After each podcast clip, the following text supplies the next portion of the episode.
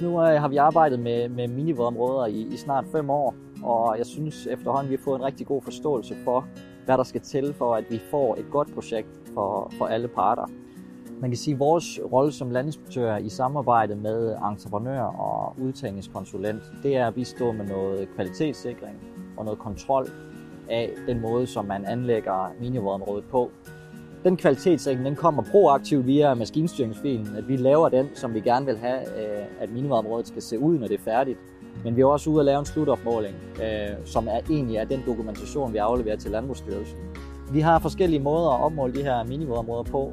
Vi har dels en, øh, en normal GPS, øh, som jeg står med her i hånden, som er fint til at dokumentere øh, terræn, bløde overflader i form af, af bassindybder osv.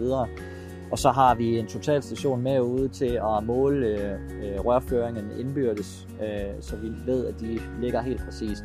Så har vi også øh, dronen, vi bruger. Øh, det er så mest i forhold til at fotodokumentere minivådområdet, når det er færdigt, og så vi kan lægge det ind som et baggrundskort. Den vigtigste rolle for os, det er ligesom at, øh, at dokumentere, hvordan det faktiske minivådområde er udformet og placeret over for Landbrugsstyrelsen, fordi de har fået en, et skitseprojekt fra konsulenten i ansøgningen, og så er det altså vores opgave at, øh, at dokumentere, hvordan det rent faktisk er anlagt. Og det er nødvendigt for, at øh, lodsejeren kan få sin, øh, sin støttekroner for det her minivådområdeprojekt.